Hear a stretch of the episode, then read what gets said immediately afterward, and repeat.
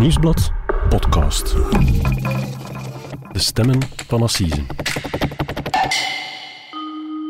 Op een donderdagmiddag in augustus negentien vijfentachtig wandelt Linda met haar hond Pluto naar een park vlakbij het station van Antwerpen-Bergen. Linda is eenendertig jaar op dat moment. En de blonde postbediende draagt een zomerkleedje. Ze heeft een verband om haar voet die ze net verzwikt heeft. Donderdag vijftien augustus is een feestdag. Onze lieve vrouw Hemelvaart. En in Antwerpen is dat ook nog eens moederdag.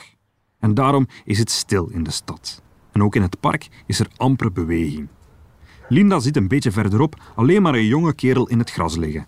Hij ligt op zijn rug, steunend op zijn ellebogen.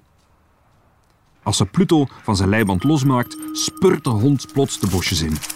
Linda moet haar hond achterna. Ze zoekt en zoekt tussen de bosjes, tot ze plots geritsel achter zich hoort. En ze een hand over haar mond voelt glijden. De man trekt haar met zich mee, weg van het park naar beneden, naar de treinsporen. En hij gooit haar op het gras, op haar rug. Hij zet zijn hand op haar hals als ze begint te gillen. Stop erop! Linda beseft wat er aan het gebeuren is. De man trekt haar kleed kapot. Hij trekt haar onderbroek af. Haar hersenen gaan in overlevingsmodus. Ze stopt met gillen. Er is maar één gedachte die door haar hoofd gaat. Ze moet dit overleven. En dan plots stopt ze met vechten. Ze verandert van strategie. Plots wrijft Linda voorzichtig met haar hand over het haar van de man die bovenop haar ligt. Heel zacht, om hem te kalmeren. Ze speelt komedie, ze liegt, want dat is de manier waarop ze hoopt dit te overleven. Wat is het? Er is toch geen probleem? Heb jij een lief? Nee, het is juist gedaan met mijn lief. En wat wilt je? Ik wil u hebben. Maar toch niet hier, waar de trein passeert. Kom, we gaan naar mijn appartement, dat is toch veel beter. De man kalmeert. Hij stemt ermee in. Hij staat recht en hij helpt Linda zelf de steile berm op. Met haar verstuikte enkel. Om vijf uur, zegt Linda. Kom om vijf uur naar mijn appartement. En ze dicteert haar adres aan de jonge kerel. Ik denk dat ik u graag zie, stammelt hij terug. Zodra ze uit het park weg is en de man uit haar gezichtsveld verdwenen is, zet Linda het op een lopen. Ze kan niet geloven dat hij in haar val is getrapt. Ze loopt naar haar auto. Ze is bang dat die kerel op zijn stappen zal terugkeren. Stipt om vijf uur die avond ziet Linda hoe haar aanvaller haar straat in Berchem inwandelt. Hij heeft zich omgekleed. Eigenlijk is hij een knappe man. Hij ziet er een beetje uit als een Franse acteur, zal Linda later zeggen. En in zijn handen heeft hij een groot boeket bloemen. Maar Linda is niet alleen daar in Berchem. De politie rijdt intussen rondjes rond haar appartement. En de man wordt meteen opgepakt. De dan eenentwintigjarige Stefaan Dulion wordt die dag meteen naar de gevangenis gebracht. Hij zal uiteindelijk bijna vier maanden in voorhechtenis zitten en op één oktober negentien vijfentachtig wordt hij veroordeeld tot twaalf maanden cel, waarvan de helft effectief. Het is de eerste veroordeling voor Dulion. Later sakkert hij aan de toog tegenover een van zijn vrienden. In het gevangen geklapt, door een wijf. De boodschap is duidelijk. Dat zou hem geen tweede keer overkomen.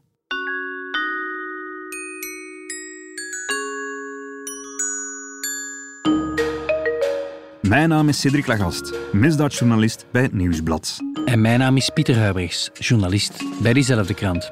Dit is de vierde aflevering van een special van onze podcast De Stemmen van Assise. Over een Vlaamse seriemoordenaar die bekende dat hij vier vrouwen om het leven bracht. De glazenwasser van Deurne.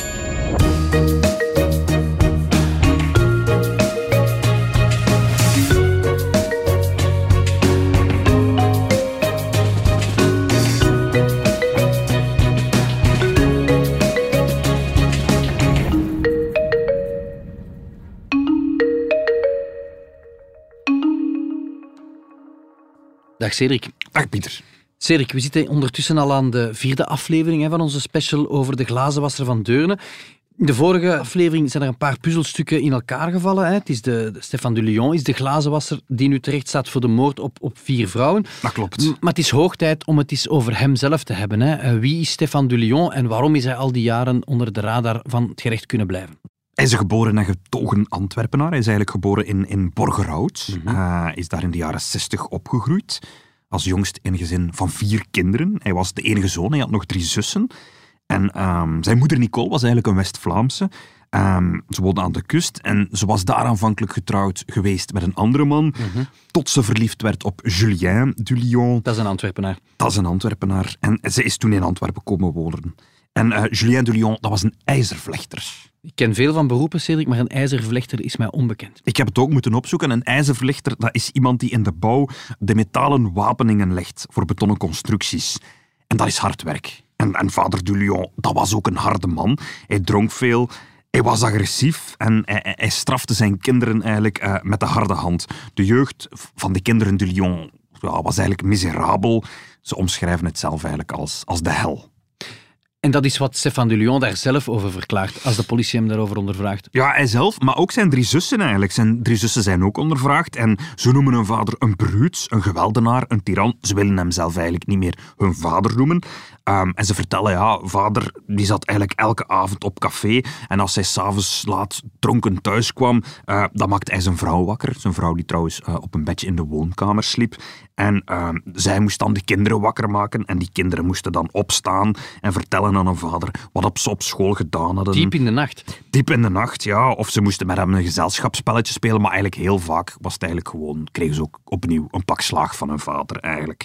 En ze werden eigenlijk alle vier mishandeld, uh, maar de drie dochters en eigenlijk ook de moeder, die werden uh, ook seksueel misbruikt door Julien Dulion. Mm, weinig fraai moraliteitsonderzoek, begrijp ik.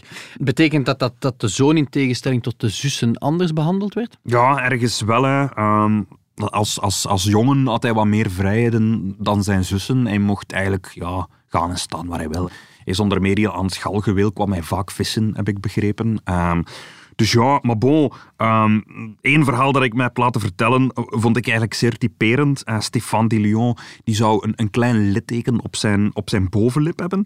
Um, en dat herinnert hem nog altijd aan, aan zijn kindertijd, aan die keer dat er in Borgerhout erwten op tafel kwamen in het gezin Dulion. Um, de kinderen die werden eigenlijk geacht op proper te eten, maar bij Stefaan rolden er plots een paar erwten uit zijn bord. En zijn vader die werd daar zo woest voor, dat hij zijn zoon met zijn gezicht in zijn bord geduwd zou hebben. En hij deed dat zo bruut dat het bord brak. En, en dat leverde dus een scheur in zijn lip op, dat tot op vandaag een litteken zou zijn. Een soort permanente herinnering aan de, aan de miserabele jeugd met een, met een dronken, tyrannieke vader. Ja. ja, ja. Hoe eindigt zo'n opvoeding dan? Uh, goh, het eindigt heel concreet in negentien tachtig, want uh, vader Dulion wordt dan opgepakt en naar de gevangenis gestuurd. Uh, Waarom is me niet helemaal duidelijk, maar het, het zou wel eens met dat kindermisbruik, eh, met dat misbruik te koer te maken kunnen hebben. Um, de man zit uiteindelijk twaalf jaar lang in de cel. Um, als de vader naar de gevangenis vliegt, is zoon Dulion zestien jaar. Zijn zussen zijn wat ouder. En, en zij noemen dat eigenlijk uh, een opluchting, uh, een verlichting, want vanaf dan hadden ze min of meer een normale jeugd in Borgerhout.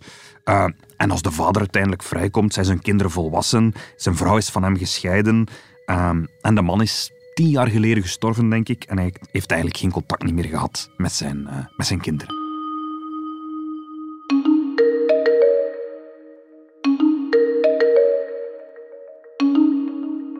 De jeugd van Stefaan Dulion, Cédric, is uiterst miserabel geweest. Hè? Je zit met, uh, met zussen die duidelijk misbruikt zijn, hoor ik u vertellen.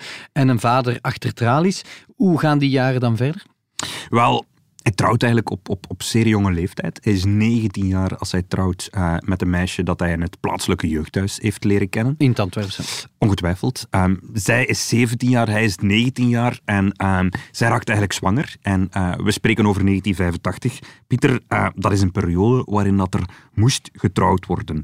En... Um, Aanvankelijk lijkt dat goed te gaan, uh, maar na het huwelijk blijkt eigenlijk al heel snel dat Stefaan Dulion eigenlijk ook een, een zeer agressieve man is, die, die vaak op café zit, dat café af en toe kort en klein slaat en ook zijn vrouw mishandelt. Iemand met een, uh, met een kwade dronk, met losse handen, eigenlijk zoals zijn vader. Ja, dat zou je kunnen zeggen. En onze medestem Mark Cliffman, onze collega, heeft de eerste vrouw van Stefaan Dulion in twintig negentien nog gesproken.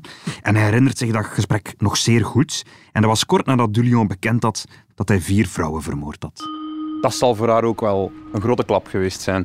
Ja, absoluut. Ik, was, uh, ik ben toen bij een, bij een thuis geweest en op een, uh, op een appartement in Schoten. En ik weet nog heel goed dat die vrouw eigenlijk ook wel een beetje beetje bang voor me zat. Hè. Ze was heel erg onder de indruk van wat ze net vernomen had. Want ja, ze wist dan al dat er, dat er één moord was gepleegd, maar nu bleek dat er vier moorden waren gepleegd. En ze had vooral het gevoel van... Ja, ik ben echt wel aan veel erger ontsnapt in mijn leven. Ik denk dat ze toen wel een beetje een stem wilde zijn voor andere slachtoffers. En, en dat ze eigenlijk ook wel... Ja, aan iedereen wilde kenbaar maken wat voor persoon uh, Stefaan Dulion is of was. Dat die man duidelijk iemand was met twee gezichten. Hij kon tegenover de buitenwereld zich heel joviaal opstellen, netjes gekleed door het leven gaan. Heel aimabele gast, ook op, ca op café. Maar als hij gedronken had bijvoorbeeld, dan werd hij helemaal anders. En vooral thuis was hij blijkbaar echt, volgens haar dan, een heel andere man. Want toen, uh, ja, hij was altijd zeer agressief, zeer dominant, zeer gewelddadig ook. Ze heeft er zijn verschillende incidenten geweest waarbij ze het slachtoffer werd van geweld. En ze heeft me verteld dat, uh, dat hij op een, op een gegeven moment, ja, tijdens een soort ruzie of zo, uh, heeft hij een uh, hete strijkijzer genomen en is hij haar, ja, op haar gaan zitten en heeft hij haar bedreigd met die, met die warme strijkijzer. Heeft hij toen letterlijk gezegd, één kick en ik vermoord je. En als je dat weet van, ja, kijk, ze heeft... Hij heeft dan ja, later vier moorden gepleegd. Ja, dat, dat kan je wel voorstellen dat die vrouw uh, echt wel zoiets heeft van ik ben aan het ergst ontsnapt. En uit dat huwelijk uh, van die vrouw en Dulion, daar is dus ook een dochter uitgekomen. Uh, en ook met die vrouw heeft onze collega Mark gepraat. Als kind heeft ze hem nooit gekend, maar ik, ze zei me wel dat ze wel een lange tijd naar hem op zoek is geweest. Ze heeft hem bijvoorbeeld aangesproken op sociale media, maar is daar nooit echt op ingegaan. Maar op een gegeven moment, zij werkte toen als een verpleegster in een zorgcentrum. Had ze hem herkend als, als glazenwasser. Dat was een man die daar de, de ramen aan het poetsen was. En ze heeft hem toen aangesproken. En toen heeft hij inderdaad bevestigd, ja, dan zal ik, ja, dan zal ik je vader zijn. Maar in plaats van dan een, een, ja, iets erkennend te zeggen, heeft hij haar vooral verweten, en vooral de mama verweten, van oh, hopelijk ben je daar niet zo'n kwaaie als je moeder. Hij heeft totaal nooit willen omkijken naar zijn dochter.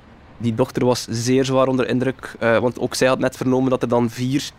moorden waren gepleegd en dat besef kwam bij haar dat zij de dochter is van een seriemoordenaar. En, en dat is iets wat je natuurlijk niet wil meemaken. Dat ging ook heel ver bij haar, want ik herinner me nog dat ze, dat ze bijvoorbeeld vertelde dat ze ook op Facebook benaderd werd door wildvreemde mensen die, die, die haar aanspraken van ja, ben je dan even erger of, of, als je vader en noem maar op. Dingen begonnen te verwijten. Ja, dingen begonnen te verwijten, terwijl zij natuurlijk niks met die feiten te maken had. En het gaat zelfs zo ver dat die vrouw vandaag uh, ervoor gekozen heeft om met een andere achternaam door het leven te gaan, omdat ze niet meer wil... Ze noemt niet meer Dulion. Nee, ze wil niet meer geassocieerd worden met haar vader. Wat ik hier niet helemaal begrijp, Cédric, is... Hè, Mark zegt hier, zijn dochter heeft hem nooit gekend. Hoe komt dat? Maar daarvoor moeten we eigenlijk terug naar het begin van deze podcast, naar het fragment waarin dat een vrouw, Linda, eigenlijk op, op een zeer intelligente manier aan haar verkrachter ontkomt. Op, op zo'n manier... dat zelfs een rechter achteraf zal zeggen dat hij onder de indruk is van de manier waarop dat ze het heeft aangepakt. In welk jaar zitten we nu? negentien vijfentachtig. Dulion is op dat moment eenentwintig jaar. Zijn vrouw zit hoogzwanger thuis en hij wordt opgepakt voor de mislukte verkrachting van Linda aan Berchem station.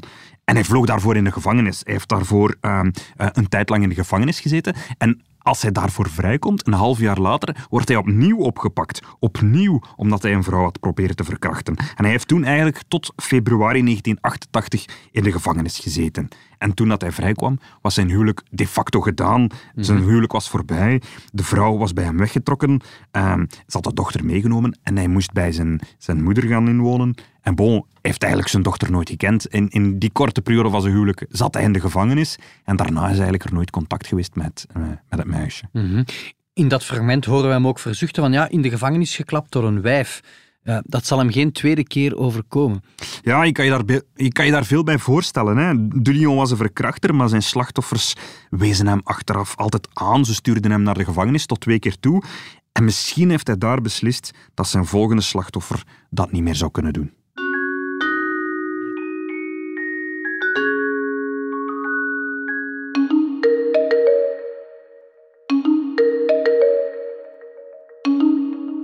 Het beeld van die jonge Stefaan Dulion is geschetst, uh, Cédric. Je ziet iemand die veel drinkt, die agressief is, die vrouwen misbruikt, ondanks het feit dat hij uh, getrouwd is, die in de gevangenis belandt. Uh, nu, de podcast heet De glazenwasser van Deurne. Dat impliceert dat hij, los van alle uh, criminele feiten en alle ja, uh, foute dingen, ook gewoon een, een eerbare job had. Ja, is, is het, het, het grootste deel van zijn leven een, een ramenlapper geweest. Hè. Hij is eigenlijk op zestien jaar van school gestapt. Hij heeft dan nog eventjes in de bouw gewerkt. Maar eigenlijk het, het grootste deel van zijn leven is hij ramenwasser geweest. En hij was een goede ramenwasser, zeggen zijn collega's. Want uh, um, hij werkte vaak voor, voor grote bedrijven die, die, die veel ramenwassers uh, inzetten. En, en ze moesten um, grote gebouwen doen, scholen, rusthuizen, ziekenhuizen. En zijn collega's van toen die zeggen, ja, als je met Dulion aan een ploeg zat, dan ging het wel vooruit. Je wist, als je een strakke deadline had, 's avonds gingen alle ramen gewassen zijn. En Dulion, die deed de job wel graag, denk ik, want hij vertelde wel eens aan vrienden dat het een mooi beroep was. Want dan kon je als glazenwasser wel eens in de, gla- in de badkamers binnengluren. Mm-hmm.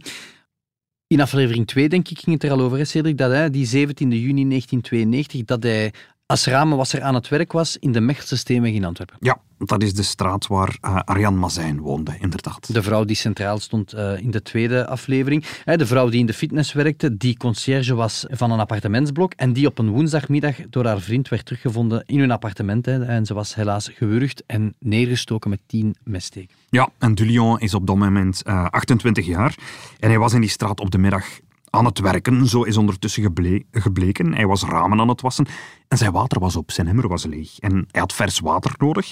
En Arjan, de conciërge van het gebouw, um, die zou op dat moment thuis zijn gekomen, die zou gepasseerd zijn. En zij was de logische om aan te spreken. Voilà, hij heeft haar aangesproken en zij zou hem hierop hebben binnengelaten in haar appartement om zijn emmer te vullen. Mm-hmm. Dat staat wel haaks op wat haar familie uh, vertelde, want het was niet meteen het type dat, dat vreemde mensen zomaar in huis liet. Ja.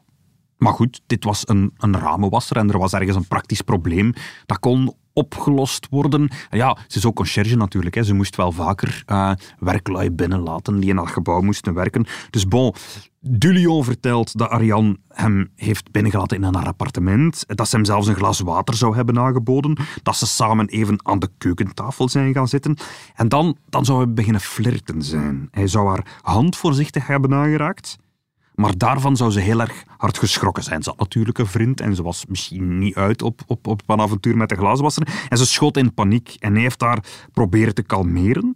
Dat lukte niet. En daarop zou hij haar overmeesterd hebben en verkracht. En hij geeft ook toe dat hij haar met het snoer van een zonnebank gewurgd heeft. Maar dat messteken, die kan hij zich niet herinneren.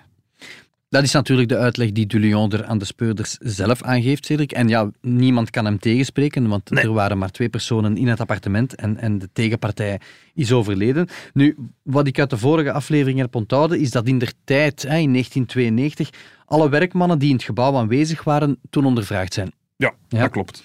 En in onze vorige aflevering vroeg Joël, hè, haar toenmalige vriend, zich ook af waarom dat spoor van die glazenwasser eigenlijk nooit concreet gevolgd is geworden. Wel, helemaal duidelijk is dat nog niet voor mij. Um, misschien wordt dat op het proces wel al nog duidelijk. Maar zover dat ik kon achterhalen, is, is, is in het onderzoek naar de dood van Arjan Mazijn Dulion nooit ondervraagd. Dat is vreemd. Uh, ja, Dulion zegt nogthans zelf dat zijn bestelwagen met opschrift in de straat stond, dat dat gezien moet zijn geweest. En een mogelijkheid volgens mij is dat hij eigenlijk in het gebouw ernaast de ramen aan het wassen was. En dat hij eigenlijk daardoor eigenlijk uit het oog is gebleven.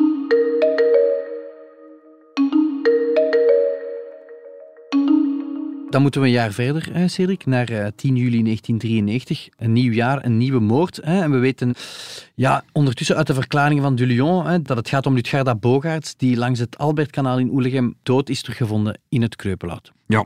Hij vertelt haar dat hij haar die bewuste zaterdag heeft zien fietsen langs het kanaal. Hij reed die dag zelf op zijn koersfiets langs het kanaal.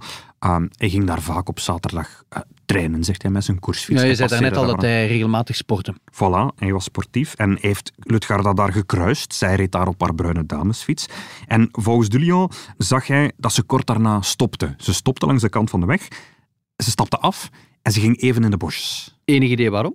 Wel, dat is niet helemaal duidelijk. Um, zelf suggereert hij dat ze misschien naar het toilet moest. Hij heeft dat gezien dat ze gestopt is. Hij heeft er rechtsomkeer gemaakt, is haar gevolgd. Maar toen Lutgarda zag uh, dat, dat ze gevolgd werd, is ze beginnen gillen. En hij zegt in paniek, uh, heeft hij haar naar, naar beneden geduwd, op de grond geduwd en heeft haar gewurgd. En hij heeft dat gedaan met de snelbinder van haar fiets. Mm-hmm. Dan gaan we nog een jaar verder, Cédric, en zitten we bij de derde moord hè, op uh, Maria Vanderreyk. Um, in Borgerhout, is dat hetzelfde stramien?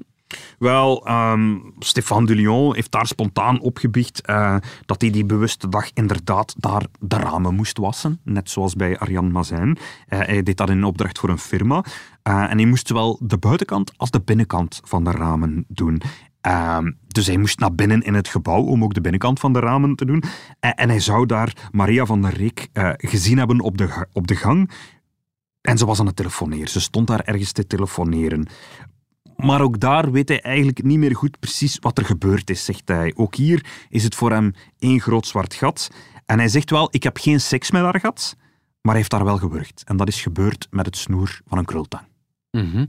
Drie moorden op drie jaar. Ja, je moet toch denk ik al moeite doen om dat niet te laten merken aan je entourage. Heeft er ja. niemand uit zijn familie, uit zijn vriendenkring, op het café waar hij ging, in het bedrijf waar hij uh, elke dag ramen was, er iets mm-hmm. gemerkt aan hem? Klaarblijkelijk niet. Hè. Uh, nu, in die periode heeft hij wel nogthans zijn sociaal leven weer opgebouwd. Hij kwam uit de gevangenis en uh, uh, hij woont een tijdje bij zijn moeder. Als hij de eerste twee moorden pleegt, uh, uh, woont hij nog uh, bij zijn moeder. Uh, maar in december negentien drieënnegentig leert hij zijn tweede vrouw kennen. Het is de dienster van, de dienster van zijn stamcafé. Het café. Dat is dus voor de derde moord? Dat is nog voor de derde moord. En ze gaan samenwonen en hij doet op dat moment veel aan sport. Lopen, fitness, boksen, vissen. Fietsen hebben we net gehoord ook. En darts, dat wordt later zijn grote hobby. Hij ontmoet er heel veel mensen, maar niemand merkt eigenlijk iets verkeerds aan hem. Vandaar ook de foto, Cédric, die al jaren in de kranten opduikt, hè, van uh, ja, Stefaan Dulion, die zit te dartsen. Ja. Mm-hmm. Ja, wat ik mij nog afvraag, die, die nieuwe echtgenoten, die merkt ook niks verdacht op al die tijd? Wel, toch niet dat hij zou, zou moorden plegen of zo. Niks in die zand. Ze ondervindt wel, zoals zijn eerste vrouw, dat hij na verloop van tijd verandert, dat hij bijzonder agressief is. Eerst is hij verbaal agressief. Um, vervolgens kreeg hij buien waarbij dat hij uh, de volledige huisraad kapot sloeg. En, en tenslotte wordt hij ook gewelddadig naar haar. Hè. Omdat hij ook um, veel op café zit, neem ik aan. Bijvoorbeeld, ja. Maar bon, ze krijgen ook twee kinderen, twee zonen. En, en dat het koppel uiteindelijk kleine kinderen heeft, dat verandert ook veel voor Dulion. Het zorgt ervoor dat hij niet meer elke avond op café kan. Maar net zoals zijn vader voor hem, terroriseert hij eigenlijk zijn gezin. Maar het huwelijk zou uiteindelijk twaalf jaar stand houden. We spoelen drie jaar verder in de tijd, uh, Cédric. Uh, hoe is de moord op Eef Poppe, want daarover hebben we het hier, dan uiteindelijk gepleegd? Wel, um, Dulion heeft verteld dat hij op vrijdag vijf september negentien zevenennegentig effectief langs is geweest bij Eef Poppe, op haar appartement op de Argentinielaan, op Luchtbal. Want ze kenden elkaar. Um, Dulion, die was haar ramenwasser. Hij had op haar vorige adres um, altijd de ramen gewassen. En ze had eigenlijk nog een openstaande schuld van drieduizend frank daardoor bij hem. Ze moest nog, hem, hem nog betalen voor een aantal keer dat hij bij haar de ramen was komen wassen. En uh, hij is daar langs geweest om het, om het geld te gaan ophalen. En volgens Dulion zou zij met hem geflirt hebben. Mm-hmm. Je hebt haar karakter uh, al omschreven. Dat lag niet helemaal in haar aard. Niet helemaal, nee. Het zijn natuurlijk ook zijn woorden hier. Hè. Het is altijd, we kunnen alleen maar verder gaan op zijn uitleg, op zijn uh, verklaring. Hij zegt dat ze seks hebben gehad. Uh, hij zou namelijk een condoom hebben zien liggen in dat appartement. En dat zou hem uh, opgewonden hebben. Uh, maar Dulion kan daarna eigenlijk... niet zeggen, zich niet meer herinneren, zegt hij, waarom hij haar gedood heeft. Want hij heeft haar wel degelijk gewurgd met het touw waarmee dat hij zijn ladders vastbond als glazenwasser. Dan komen we bij een cruciaal punt van heel deze podcastreeks, vind ik persoonlijk. Mm-hmm. Ja, Dulion is, is vlak na de moord ondervraagd. Ja. Een maand na de moord op Eef Poppe is hij eigenlijk op de rooster gelegd door de speurders. Want er was een tante van Eef Poppe die herinnerde zich dat Eef tegen haar had gezegd dat ze nooit de glazenwasser bij haar mocht binnenlaten. Het is onduidelijk, was ze bang van die glazenwasser of was ze gewoon bang dat hij zijn geld ging komen vragen en dat ze hem niet kon betalen? Dat is niet duidelijk, maar bon, daardoor is hij wel in het oog gelopen bij de speurders eigenlijk. De logische volgende actie van de politie is Dulion ondervragen. Ja.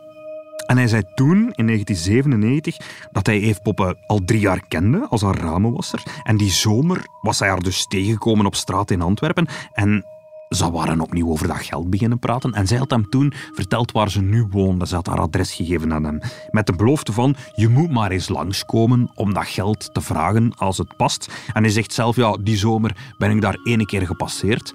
Maar ze had het geld niet en ik ben daar eigenlijk nooit meer terug geweest. En op de dag van de moord, Eef Poppe is vermoord op vijf september negentien zevenennegentig, op, op die dag zou bij een andere klant geweest zijn. Hij zou ergens anders in Antwerpen op die dag ramen aan het lappen geweest zijn. En voor de speurders was daarmee de kous af. Dat was zijn vermeende alibi, maar dat ja. klopte dus niet. Want er zat nogthans D N A van de dader in het strafdossier. Ja, de speurders die de moord onderzoeken, die hebben na de moord een haartje gevonden dat van de moordenaar was. Dat haartje was op het bed van Eef Poppe gevonden. Maar in negentien zevenennegentig is er nooit een D N A-staal van Dulion afgenomen. Wel van andere mensen. Er is van veel mensen D N A afgenomen. maar niet van Dulion. Mm-hmm. We zaten qua D N A-onderzoek natuurlijk een beetje in de prehistorie. Dat is, dat is vijfentwintig jaar later allemaal wel anders, maar het klinkt mm-hmm. toch als een, ja, als een ongelooflijk gemiste kans, uh, denk ik. Hè. Ja, het is, het is voor zover Dulion heeft bekend ook zijn laatste moord geweest. Ja. Uh, hij is dan drieëndertig jaar. Ja. Waarom? Zelf zegt hij uh, dat hij na die moord plots besefte waar hij mee bezig was en dat hij toegestopt is uit schuldbesef eigenlijk. Je zou je misschien ook kunnen afvragen, hij is toen ondervraagd geweest door de politie. Heeft hij niet gewoon schrik gekregen?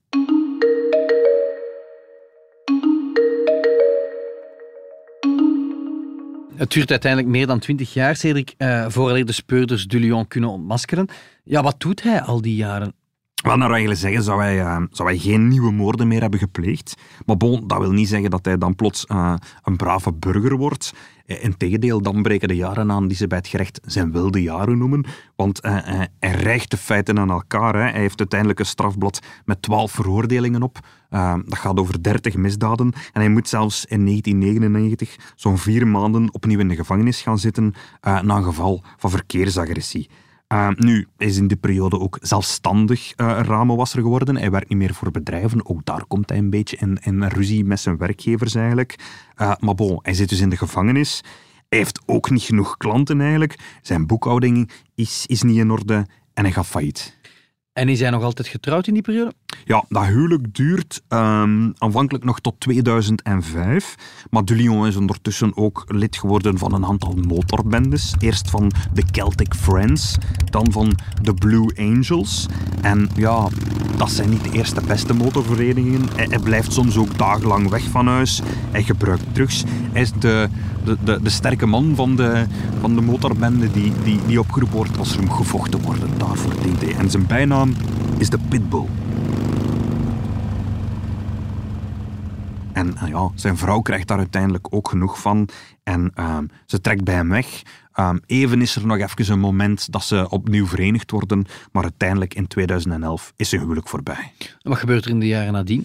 Wel, een, een jaar later, in tweeduizend twaalf, leert hij zijn derde vrouw kennen. Op café, als hij gaat dartsen. Dat is nog altijd uh, zijn grote hobby.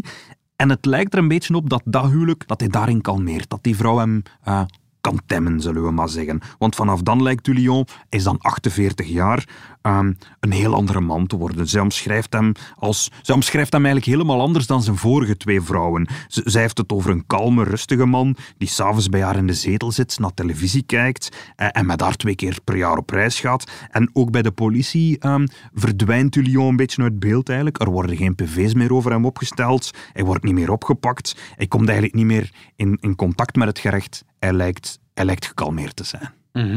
Maar er is wel nog altijd dat dossier van die inbraak, hè, waar denk ik de eerste aflevering mee begint, ja. uh, uit tweeduizend elf. Dat, dat ligt nog altijd op hem te wachten. Ja, en dat gaat dus heel, heel traag. Hè. We hebben dat al aangekaart in de eerste aflevering. Die inbraak die dateert van tweeduizend elf, voor hij zijn derde vrouw leert kennen. Hij wordt daarvoor in tweeduizend vijftien veroordeeld. Maar dan, pas op drieëntwintig mei tweeduizend zeventien, levert zijn D N A uiteindelijk een link op met het dossier van Arjan Mazijn. Dat is een cruciaal moment. Ja, zijn D N A blijkt hetzelfde te zijn als het D N A dat ze op het lichaam van Arjan Mazijn gevonden hebben. Het gaat om zaadcellen en ook het D N A van de aanvaller dat onder haar nagels zit. Ze kunnen zien dat datzelfde D N A is. Maar toch duurt het nog tot augustus tweeduizend achttien voordat het dossier echt geropend wordt. En in september In tweeduizend achttien stuurt de politie een brief naar Dulion. Dat is de eerste keer dat hij formeel de uitnodiging krijgt van ja. Kom het hier eens allemaal vertellen. Ja. Je zou kunnen stellen dat uh, menig crimineel op dat moment op het eerste beste vliegtuig naar Bangkok springt en nooit meer terugkeert. Wel, hij heeft eigenlijk zeven jaar lang de tijd gehad om, om de benen te nemen als hij dat had willen doen. Hè. En achteraf gezien zeggen de mensen rondom hem dat ze eigenlijk wel vermoeden dat hij toen al wist dat er iets zat aan te komen. Dat hij in al die jaren uh, wel wist van... Uh, Er gaat mij nog iets overkomen, want hij zat in een aantal dartsclubs. Ik, ik heb met een paar mensen van die dartsclubs uh, van toen kunnen spreken. En ze, ze zeggen, ja, hij, hij werd heel nerveus. Zeker de laatste vrijdag, drie dagen voordat hij de eerste keer verhoord zou worden, voordat hij, op dat, voordat hij uitgenodigd werd op dat verhoor, dat hij die brief had gekregen, ja, hij leek heel gestresseerd. En, en zelf in, in die verhoren zegt hij dat hij jarenlang elke dag schrik had om opgepakt te worden. En wat zegt hij dan als hij zich... Uh... drie dagen later bij de politie moet aanbieden? Hij ontkent aanvankelijk. Maar D N A ligt niet natuurlijk en hij wordt aangehouden. En het is uiteindelijk aan zijn vrouw, aan zijn derde vrouw, die bij hem in de gevangenis op bezoek komt, dat hij voor het eerst de moord opbiecht. Hij bekent, ja, ik heb inderdaad um, Arjan Mazijn, ik heb die vrouw om het leven gebracht. Vooraleer hij dat opbiecht aan de speurders. Ja, en zij zegt aan hem, um, ja, je moet, dat, je moet dat vertellen natuurlijk. En dan bekent hij het ook aan de speurders, uh, wat dat hij gedaan heeft. En het is eigenlijk Dulion zelf die daarna eigenlijk ook nog de speurders op het spoor zet naar die andere moorden. Want ze hebben het over de moord op Arjan Mazijn. Ze vragen hem naar een paar details. En ze tonen hem ook foto's van het appartement van Mazijn. En hij zegt, tja, ik dacht eigenlijk dat die keuken aan de andere kant van het appartement lag. Ik dacht dat die links lag. En dat lijkt een, een heel onschuldige opmerking, zou je kunnen denken. Mm-hmm. Maar het zet de speurders wel aan het denken van tja, misschien is hier meer aan de hand. Ja, inderdaad, want we hebben het in een vorige aflevering ook al erover gehad dat er eigenlijk nooit een verband is gelegd tussen die verschillende moorden. Wel, op dat moment is er wel een speurder die zich herinnert dat er een ander gelijkaardige moorddossier ook nog in de kast ligt. Waarbij dat er ook een vrouw gewurgd is, dat eigenlijk heel gelijkend is. En als hij dat dossier erbij pakt, ziet hij dat de keuken daar wel links ligt. En dat, dat is het dossier van Eef Poppe. En zo wordt ook die zaak opgelost. Ja, ze roepen Dulion opnieuw bij zich. Ze confronteren hem met dat dossier. En eerst klapt hij dicht. Hij wil niks zeggen. Maar bij een tweede verhoor bekent hij alles. Ja, inderdaad, is daar die dag geweest. Hij ging zijn geld ophalen. En heeft daar inderdaad vermoord. En de tweede moord is ook opgelost. En op het moment dat ze de boeken dichtklappen en willen weggaan, zegt Dulion, ik wil nog iets vertellen. En hij vertelt dat hij een paar jaar eerder uh, in de Stenenbrug in, in, in Antwerpen, dat hij daar ook in een, in een appartement is binnengedrongen en dat hij daar ook een vrouw heeft vermoord. Hij weet haar naam niet meer, maar hij bekent wel dat hij die vrouw daar gewurgd heeft. Maria Vanderreyk. Ja, dat klopt. En daarna zegt hij, ik wil nog iets vertellen. Het jaar voordien was ik met mijn fiets langs het Albertkanaal aan het rijden en ik heb daar een fietser gekruist. Ik zag dat hij stopte, dat hij in de bosjes ging en ik ben die gevolgd en ik heb haar ook gewurgd. Lutgarda Bogaerts. Ja. En plots zitten de speurders niet met één, maar met vier opgeloste moorden. En waarom doet hij dat eigenlijk, Cédric, die laatste twee moorden ook bekennen? Want, want speurders hadden nooit een link gelegd tussen die twee vrouwen en Stefaan Dulion.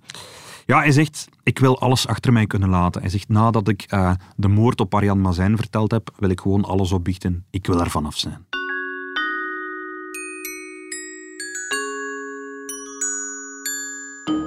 Door vier moorden op te biechten is Stefaan Dulion nu officieel wat in de wetenschap een seriemoordenaar wordt genoemd. Maar wat is een seriemoordenaar? Hoe wordt iemand een seriedoder? En wat gaat er door zijn hoofd? Dat hoor je in de volgende en laatste aflevering van De Glazenwasser van Deurne.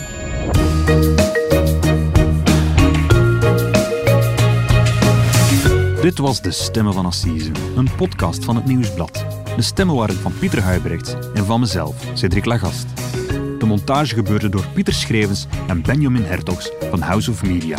En de productie was in goede handen bij Joni Keymolen en Bert Heyvaert.